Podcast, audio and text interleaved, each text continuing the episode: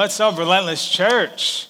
Welcome, y'all. Welcome. Yeah, my name is Raf. Uh, I am super excited to be here with you all live and in person in the room. So happy to see so many faces. And for those of you watching online, we're so grateful for you. Thank you for choosing to worship with us this morning. Um, this is week two of a series we kicked off called Losing My Religion losing my religion. Now, religion in the context of, of this series, the way we're talking about it, when we say losing my religion, we're talking about the culture of rules. Culture of rules that, that a lot of people think of, quite frankly, when they think about church, when they, when they think about God, and they instinctively hear that, that, that voice of, of rules, that voice that says, uh, you can't do that, don't do that, right? No, just straight up, no. A lot of us, a lot of people, that's, that's the view of God, just, just an angry father figure saying no. Um, I watched a movie, a pretty good movie with my kids last weekend, actually as a family. Uh, it was called Yes Day. Does anyone see that movie called Yes Day on Netflix? I won't ruin it if you haven't or if you want to see it. Just the, the, the whole premise is that there are these two parents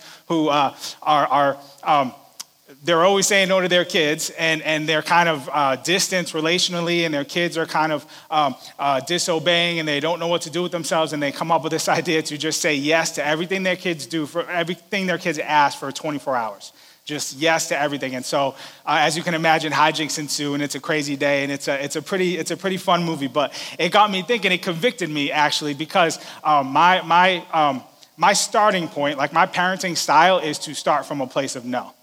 like straight up no. Like they wouldn't even ask the question yet. Like they can't even, dad, nope, no.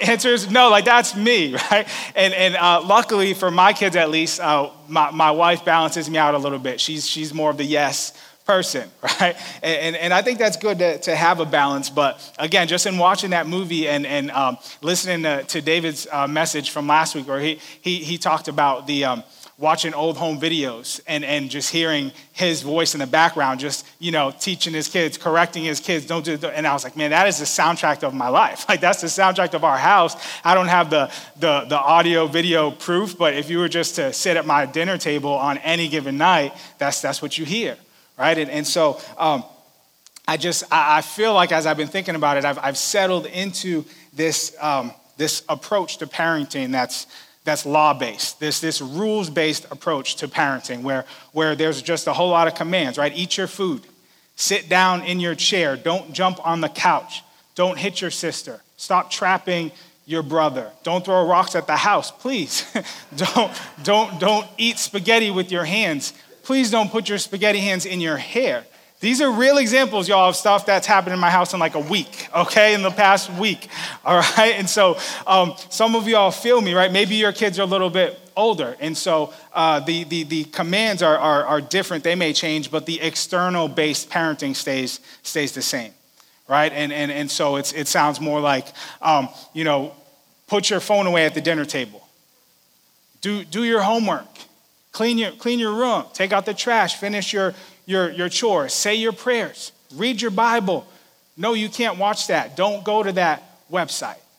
And, and there's nothing wrong with having behavioral standards for your kids. Don't hear me say that, right? In a lot of ways, that's good parenting.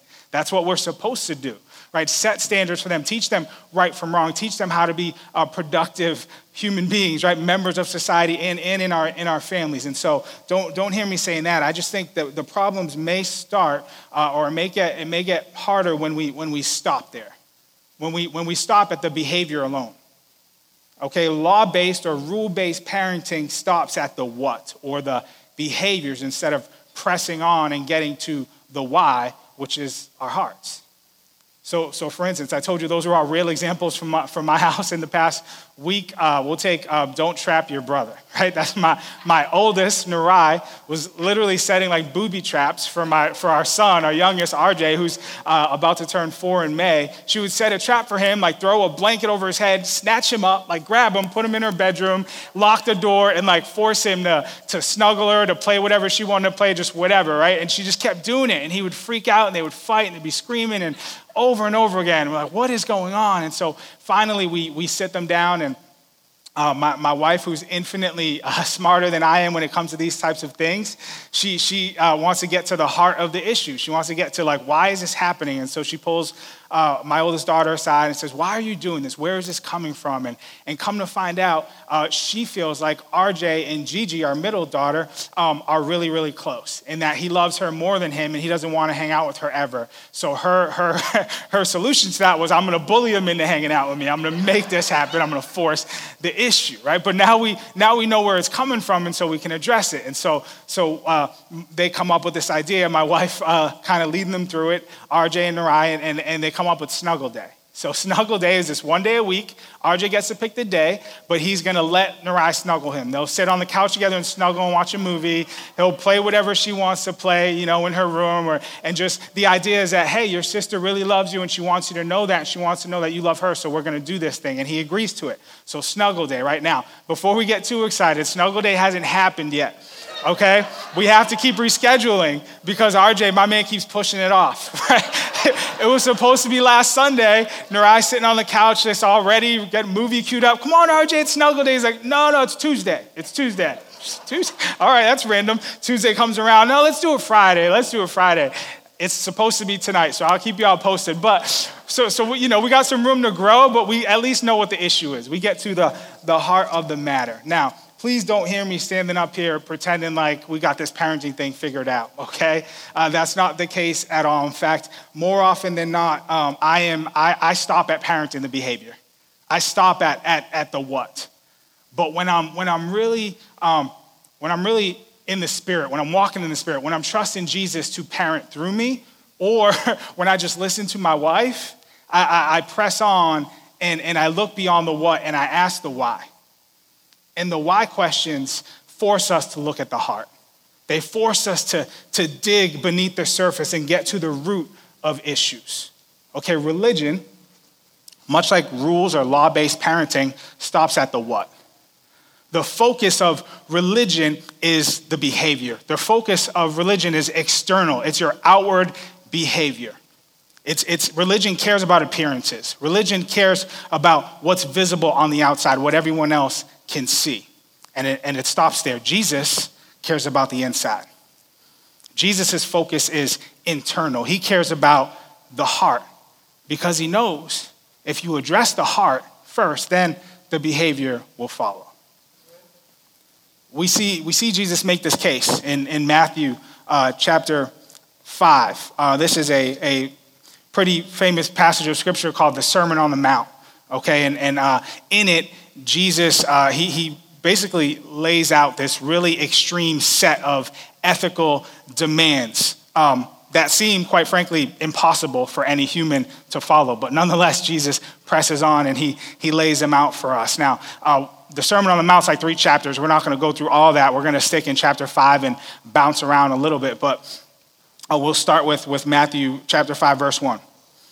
Now, when Jesus saw the crowds, he went up on a mountainside and sat down. His disciples came to him, and he began to teach them.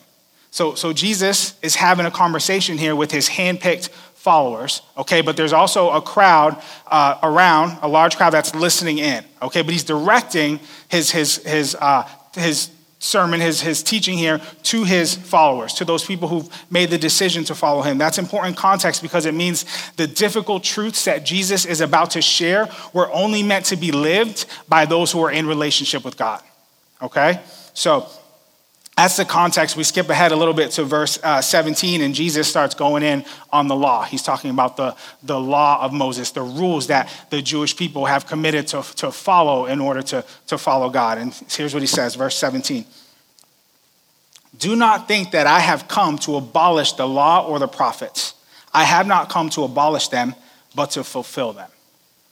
Do not think that I came to abolish the law or the prophets. Jesus wanted to make it clear that he did not come to oppose what God gave Israel in what we call the Old Testament, what they refer to as the law. He's referring to the, the Hebrew Bible, right? It was the, it was the Word of God. He says, I did not come to oppose the Word of God. I didn't come to destroy the, the Word of God, but in fact to free it from the way that the Pharisees and the religious leaders were interpreting it. I did not come to abolish, but to fulfill. Jesus wanted to make it clear that he had the authority apart from the law of Moses, but not in contradiction to it. He wasn't coming against it. In fact, Jesus added nothing to the law except the one thing that no other man could add perfect obedience. Perfect obedience. That's, that's one of the many ways Jesus came to fulfill the law. And so, is Jesus saying here that the law doesn't matter anymore? Is he saying, hey, throw the rules out, do whatever you want? Not at all.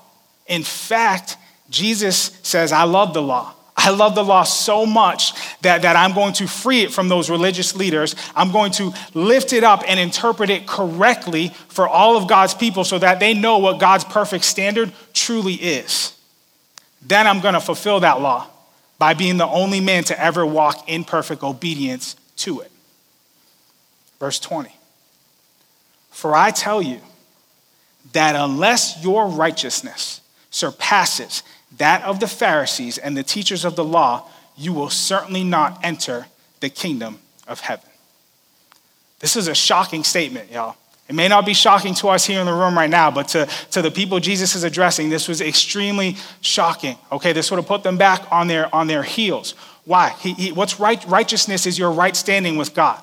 And, and in, this, in this time and day, the Pharisees were perceived to be the very epitome of righteousness. No one was more righteous than them. They had the first five books of the Torah, they had the first five books of the Old Testament memorized. Okay? They were known for, for their, their long public prayers. It was not uncommon to be walking through Jerusalem and see a Pharisee out there just praying for hours for, for everyone to see. They tithed with perfect consistency, down to like the last grain of wheat they had. They gave 10% to the church, to the temple, to God, always, no, no matter what, okay? And they also walked around like moral referees, throwing flags at anyone who they perceive to, to uh, break the rules, to, to be uh, outside of God's law.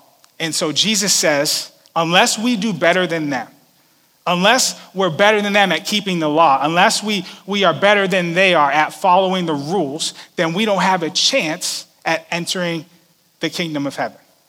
We got no shot of getting in the, the kingdom of God. Now, it's not a very encouraging message, is it? Here's the thing here's what Jesus is kind of driving at. When Adam and Eve, Genesis chapter 1, in the, in the beginning, when they, when they made the decision to live life on their own terms, when, when, they decided to act independently of God, at that moment, sin entered the world and it invaded every human heart. the Apostle Paul describes it this way in, in the book of Romans through the disobedience of the one man, the many were made sinners. For there is no one righteous, not, not even one. For all have, have sinned and fall short of the glory of God. This is what Pastor David was talking about last week when he said, We are all hopeless, helpless, and headed to hell.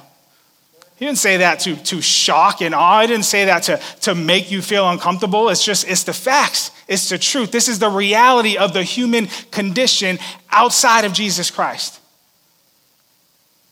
So, what are we, what are we supposed to do about that? Try harder? White knuckle, just grinning and bear it? Do better Christianity? Try harder Christianity? When we know we don't have a chance? Or, or do, we, do we go to the complete other way? Do we just give up, throw in the towel? I might as well do me, right? I might as well live my life because I got no chance anyway. I can't be like, I can't be perfect. There's got to be another way, right? Isn't there a better option? Uh, according to Jesus, there is. You see, the righteousness of the Pharisees was external and, and outward.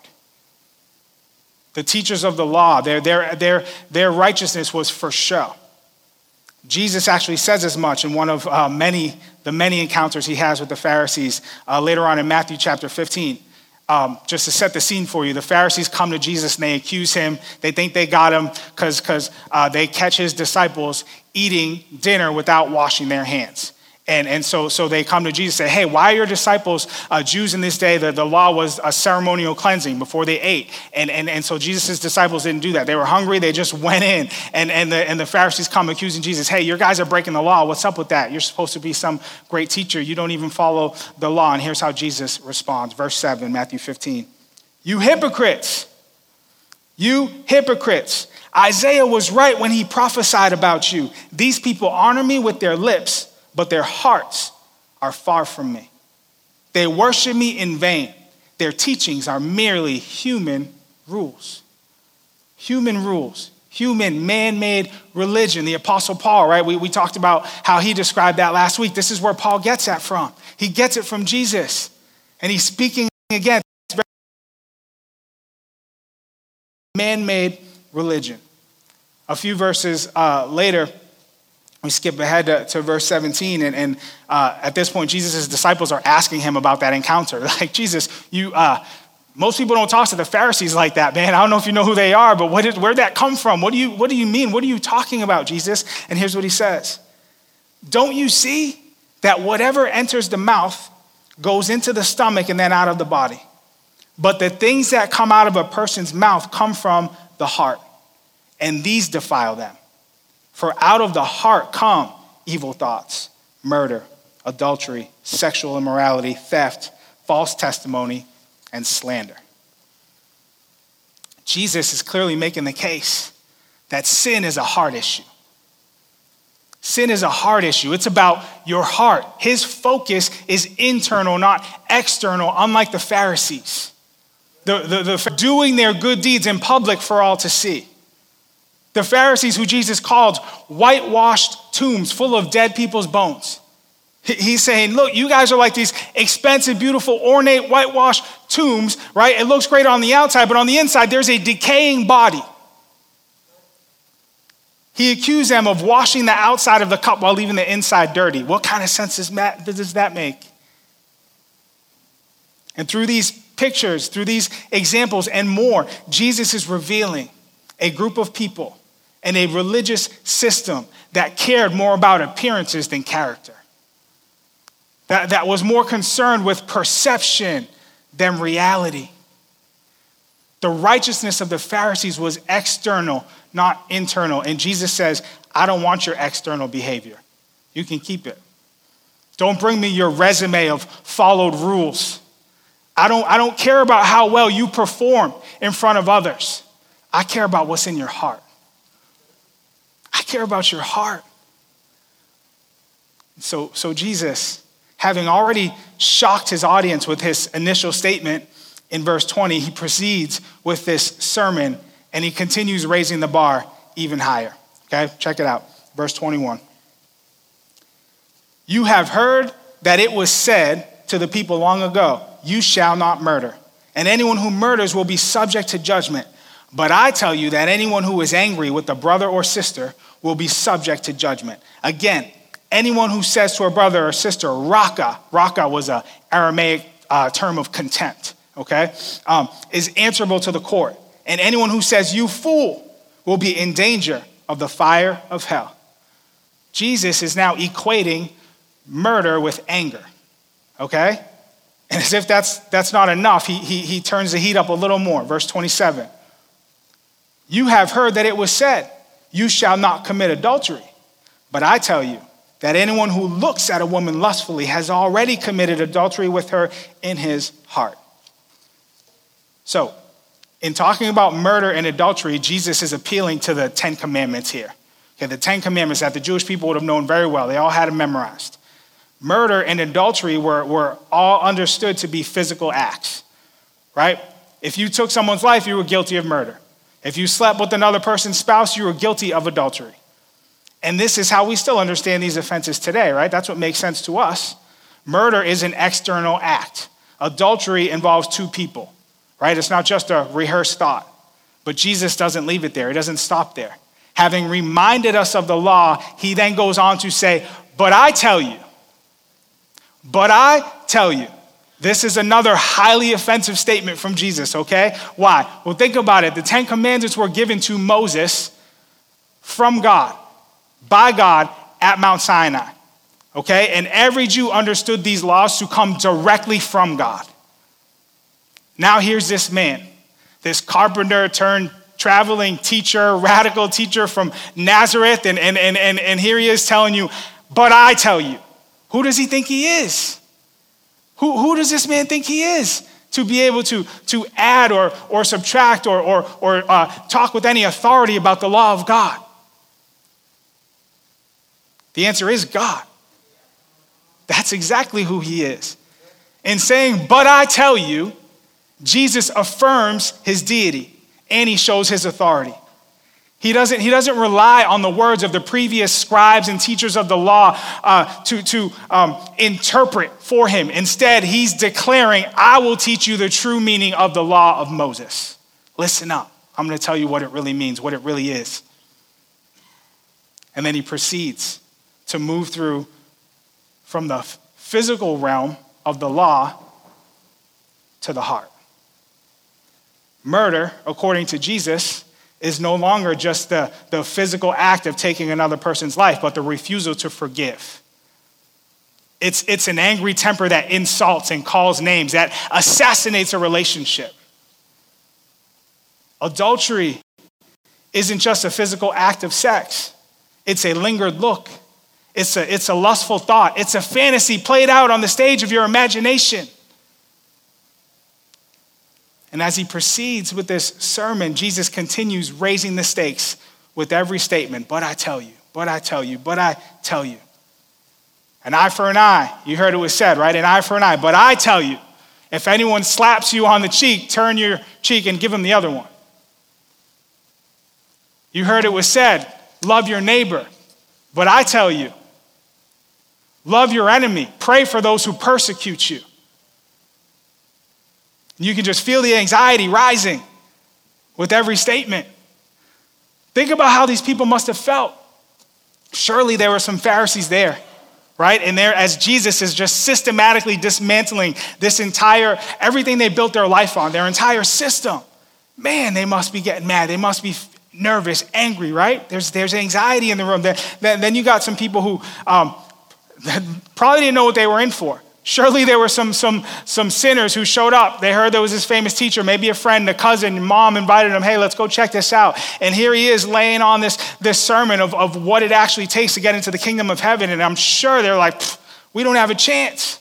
We're out. Probably, someone probably dismissed it altogether, just walked away. And then you got the followers, right? Jesus' disciples, who are surely hanging on every word. But it, it, it, has not, it hasn't missed them. It occurs to them, man, how, how are we supposed to do this? Like, I want this, Jesus. We're with you, but this doesn't sound like anything that, that, that we can actually do. What's he saying? What does this mean for us? Jesus is driving the point home. Sin is not just outward, but inward. It's a matter of the heart. And religion doesn't have the power to change a human heart. Neither do you. Neither do I. Jesus finally wraps up this, this interpretation, his true interpretation of the law, with this one simple statement. It's the last verse in Matthew chapter 5, verse 48. It says, Be perfect, therefore, as your Father in heaven is perfect. Be perfect. This is Jesus' sermon in a nutshell. If you want to be received in the kingdom of God, be perfect. If you want to get into heaven, it's easy, right? Just, just be perfect. Easy enough. Have a great week. See you next week. Just be perfect. Never hate. Never slander or speak evil of another person. Never lust in your heart or in your mind. And don't covet anything. Never make a false oath. Always be completely truthful. Don't take revenge, but turn the other cheek instead. Let, let God defend your personal rights. You don't worry about it. Always love, not just your neighbors, not just your friends, not just your family, not just the people who are nice to you, but your enemies. That's what it takes to be perfect, as your Father in heaven is perfect. This is what it means to have a righteousness that is greater than that of the Pharisees and the teachers of the law. The very thing that Jesus himself says we must have if we want to enter the kingdom of God. God's ultimate standard of righteousness is himself. And there's only one man in the history of the world to ever meet that standard Jesus Christ. That's his point. That's, that's the point. Jesus knew that God's perfect standard would be impossible for us to meet. That, was his, that wasn't his primary intent. He, he didn't, he's not laying this out so that we could hear it and then think, oh, I'm a Christian. My life has to be perfect, exactly how Jesus just laid it out. That's not what he's saying. Sure, we should, we should strive to do those things, right? But, but, but again, that wasn't his primary intent. His intent was to draw a distinction, a clear distinction between himself and religion man made human religion. It was to say, if you want to be made righteous by the law, if you think religion is enough, if you think you can be good enough to enter the kingdom of God, go for it. But remember, you must keep the law in its entirety the whole law, all of it, external and internal. In other words, be perfect. You think you got that? Have at it. Or, or you can lay down religion and pick up Jesus. Religion is man's attempt to get to God, man's failed attempt to get to God. Jesus is God's solution for getting back to man. If we could have done it on our own, he would never have had to send Jesus. But make no mistake, Jesus showed up because religion couldn't cut it. Jesus showed up because religion wasn't good enough. Okay, in fact, it had become a hindrance. It was doing the opposite Man made religion had made it impossible for God's people to, to experience his transformational love, to truly enter into relationship with him and follow him. Between the hypocrisy of the Pharisees who were walking around puffing themselves up for their external acts, their external righteousness, to the, to the people trying to follow their lead. Again, just white knuckled behavior modification, do better, try harder Christianity, trying to perform their way into God's good graces, all the while fearfully waiting for the other shoe to drop. To the self professed sinners themselves who thought, no chance, threw their hands up and walked away, dismissed the notion of God's kingdom entirely. So it's not for me. Jesus came to secure for us another way, a better way. In fact, the only way. And who better to explain that way than the Apostle Paul, the ultimate Pharisee? There was none more righteous than Paul. No one better at keeping the law than, than Paul was. And yet, here's the conclusion he came to in Romans chapter 3, verse 21. But now God has shown us a way to be made right with Him without keeping the requirements of the law, as was promised in the writings of Moses and the prophets long ago. We are made right with God by placing our faith in Jesus Christ. And this is true for everyone who believes, no matter who we are. For everyone has sinned. We all fall short of God's glorious standard, yet God, in His grace, freely makes us right in his sight. He did this through Christ Jesus when he freed us from the penalty of our sins. There's only one way to be made right with God, and it's not through the law. It's, it's, it's not by following the rules perfectly. We can't earn it, and we certainly do not deserve it. It is by the grace of God. It's a free gift that we receive when we put our faith in Jesus Christ. That's the only way to be made right with God. So, if it's all about faith, then what about the law? Right? If it's all about faith, put my faith in Jesus, I believe, I trust Jesus. What about the rules, though? What, what about uh, God's perfect standard? Does he not care about that anymore? Can we just forget about those? Do whatever we want now? Paul anticipated that question too. Verse 31. Well, then, if we emphasize faith, does this mean that we can forget about the law? Of course not. Of course not. In fact, only when we have faith do we truly fulfill the law. Here's what Paul's saying When you put your faith in Jesus Christ, He gives you a new heart. You, you get a heart transplant. He literally transforms your heart. That means he puts, he puts new desires in you. He gives you a new appetite for, for, for life. And then you get to begin, you, you, you begin to, to, to experience God's transformational love. You, you, you get to, to uh, be freed up to be who God always meant for you to be. It's so encouraging for me to hear that, especially from the, from the mouth of Paul, because if I'm honest, I got a little bit of Pharisee in me. I didn't grow up going to church or, or as a Christian, but, but uh, when I say that, I mean I've got a little bit of that performance mentality, that performance based, earn it, right? I can achieve it. I, I got this. You know, when I think about my story growing up, if you, um, I've got four sisters and a brother. If you were to ask my siblings, any of them, to a person, they would tell you that I was the favorite growing up, right? And I would always deny it, you know. you guys are crazy. I know what you're talking about, but they always felt that way, right? I got special treatment. Now, if I'm being really honest, the, the truth is, um, it's not, that I don't, I know my parents didn't love me more than they loved any of them, but at a really young age, I figured out that if I performed the right way, if I, if I followed the rules, if I exceeded expectations at home, at school, at, with my coaches, pretty much anywhere, right? My life got a whole lot easier. And it seemed like I was making other people's lives easier too.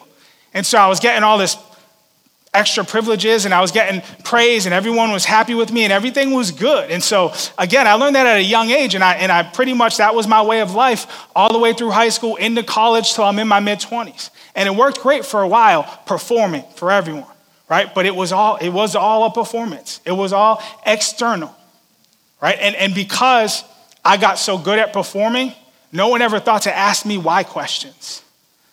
No one ever thought to dig beneath the surface and, and, and figure out what was going on in my heart. And so by the time I got to my mid 20s, the, the stuff that was rotting on the inside started showing up on the outside. All of a sudden, I'm, I'm, I'm, I'm, I'm depressed. All of a sudden, I, I can't um, find peace or rest or happiness no matter what I'm doing, no matter what job I'm in. It doesn't matter who, who I'm dating. It doesn't matter how much money I make. It doesn't matter how much I partied or who I hang out with. I had, there was a hole inside me that I could not fill, and I stopped caring about what I looked like on the outside. And, and, and, and all I could think about was how I felt on the inside, and it was terrible, and I was lost, and I just wanted to stop. And that's where Jesus met me. When I was in a place in my life where I couldn't possibly perform if I wanted to. And he said, Now you're ready to receive my, my transformational life, my transformational love. I want to give you a new heart. I see you. I love you. I'm for you. It has nothing to do with anything you could ever do for me. For, uh, in fact, I wish you would stop trying and just accept this and let's do life from that place. And that's the moment my life changed forever. And did I become perfect? No, of course not. But I realized that God is a transformational God, not a transactional God. And He doesn't want me to earn His love. He wants to give me His love so that I can go out and love other people the way He's called me to. In His love and in His grace and by His power. God gives you a new heart. The path from sinfulness to holiness, from, from greed to generosity, from, from self righteous, man made religion to, to the performance free, transformational love of God begins with the new heart.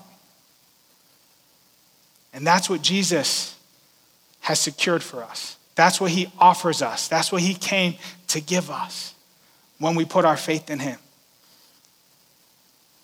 And so, in just a second, I'm going to I'm going to pray. Vashti's going to come up and and uh, she's going to sing a, a, song for us called Losing My Religion. And, and as she does that, I just, I want to I wanna give people in this room an opportunity to respond to that message from Jesus. So, whether that means you've never made the decision to put your faith in him, you've never, you've never uh, you never said, Hey, Jesus, I want to live for you and no longer myself. I want that new heart. If that's you, we want to give you an opportunity to respond. For those of you who are here tonight, today, this morning, who, who um, you've been following Jesus a long time, you made that decision before, but somewhere along the line, it went from Jesus relationship to performance religion. If that's you, just in this song, I invite you to really, really have a moment with God and confess that to Him and, and, and then get rid of it. Get rid of it. I'm losing my religion, Jesus, to follow you, to step into relationship with you. Some of you, you have known you need to do that for a while. Today's, today's the day. So I'm going to ask you all to just close your eyes and bow your heads. The reason we take this posture when we pray, you can pray however you want. I have this conversation with my kids all the time because, like, why do we close our eyes, our eyes when we pray? Sometimes I pray when I'm driving. I have to keep my eyes open then.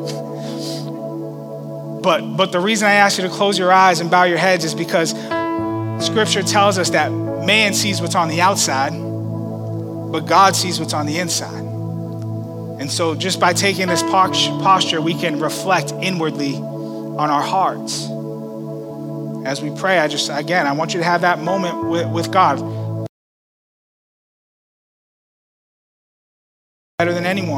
What you need to say to him. People Here today who need to make a decision for Jesus, who, who might have been the people in the crowd who didn't even know what they were getting.